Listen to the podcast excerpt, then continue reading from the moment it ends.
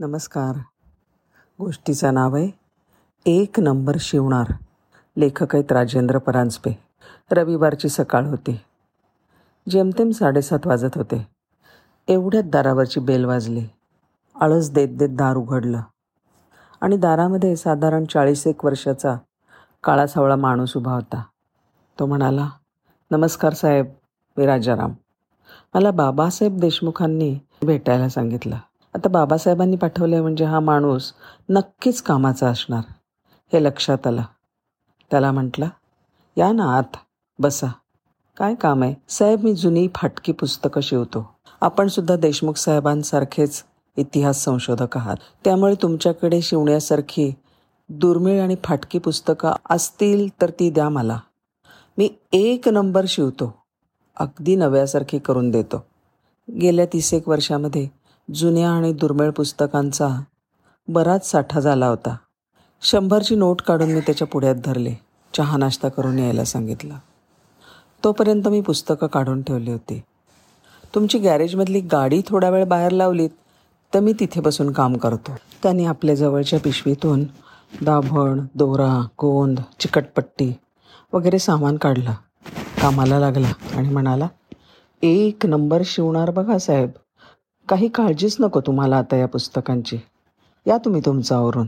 त्याच्या कामातली सफाई बघून मी खुश झालो. त्यांनी अगदी मला हवं तसं काम करून दिलं होतं. थोडं खायला दिलं आणि पैसे दिले. त्यातले शंभर रुपये त्यांनी मला काढून दिले. साहेब हे सकाळी तुम्ही मला नाश्त्यासाठी दिले होते ना? ते. मी नको नको म्हणत असतानासुद्धा ती नोट त्यांनी टेबलावर ठेवली आणि नमस्कार करून निघून गेला. साधारण नऊ दहा वर्षांनी दुपारी एकदा ठाण्याला मी मित्राच्या लग्नाला गेलो होतो आणि माझ्या बुटाच्या सोलनी दगा दिला. जवळच चांभाराचं दुकान दिसलं. सोल सुटलाय. शिवून देतो का बाबा? मी विचारलं. जरा चांगला शिवा हा? मला लांब जायचं आहे साहेब अगदी एक नंबर शिवणार बघा. काळजीच नको तो म्हणाला. आणि हे शब्द ऐकून मी त्याला विचारलं राजाराम? त्याबरोबर त्याने वर पाहिलं. आणि म्हणाला साहेब तुम्ही अंधेरीचे इतिहास संशोधनवाले ना?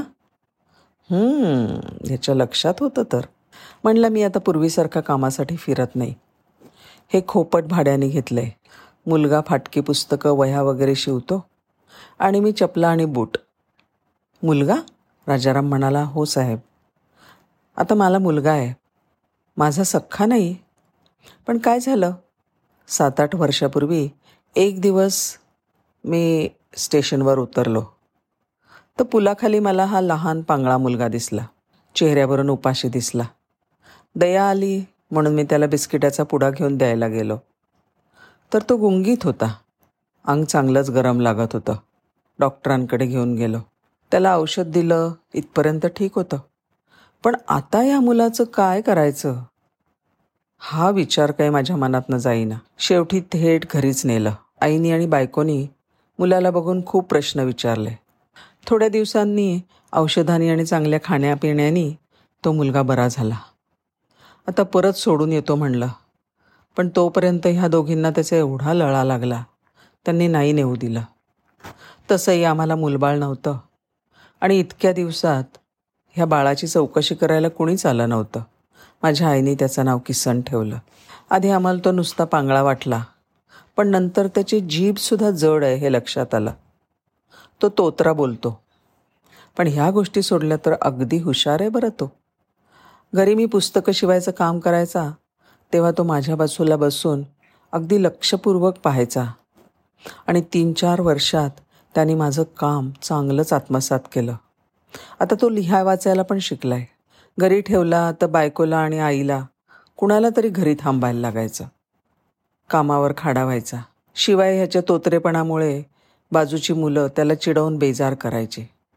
म्हणून मी त्याला पाठोंगळीला मारून रोज इथे माझ्या मदतीला घेऊन येतो. राजाराम म्हणाला अरे पण आहे कुठे? हा बघा. चला दाखवतो. तो दुकानाच्या मागच्या बाजूला मला घेऊन गेला. छोट्याशा जागेमध्ये प्लॅस्टिकचं छप्पर घातलं होतं. आणि तिथे एक पांगळा मुलगा तन्मयतेने एक जुनं पुस्तक शिवत बसला होता. त्याची कामातली सफाई अगदी राजारामसारखीच वाटत होती. राजारामला मी विचारलं का रे तू ह्याला मागे का बसवतोस? तो म्हणला साहेब आधी मी त्याला पुढेच बसवायचो. पण लक्षात आलं की लोक एकाच ठिकाणी चपला आणि पुस्तक शिवायला द्यायला बिचकतात. त्यातनं काहींनी काम दिलं तर ते पैसे त्याच्या पांगळेपणाकडे बघून देतात. हे मला आवडत नव्हतं. म्हणून त्याला मागे बसवायला लागलं. साहेब तो त्याच्या पांगळ्या पायांवर कधीच उभा राहिला नाही तरी चालेल. पण आपल्या हिमतीवर उभा राहायला पाहिजे. कुणाच्या दयेवर नको. राजाराम म्हणाला. त्याच्या त्या विचारांनी मी थक्क झालो. साहेब आणखी एक सांगू? आजवर आम्ही तिघांनी चपला वह्या पुस्तकं घो गोधड्या पिशव्या ह्या निर्जीव वस्तू खूप शिवल्या. त्यावर आमचं पोट भरलं. पण आता आम्ही ह्या पांगळ्या मुलाचं फाटलेलं आयुष्य शिवणार. अगदी एक नंबर शिवणार बघा. हे देवाने दिलेलं काम आहे. ते करायलाच पाहिजे. होय ना? धन्यवाद.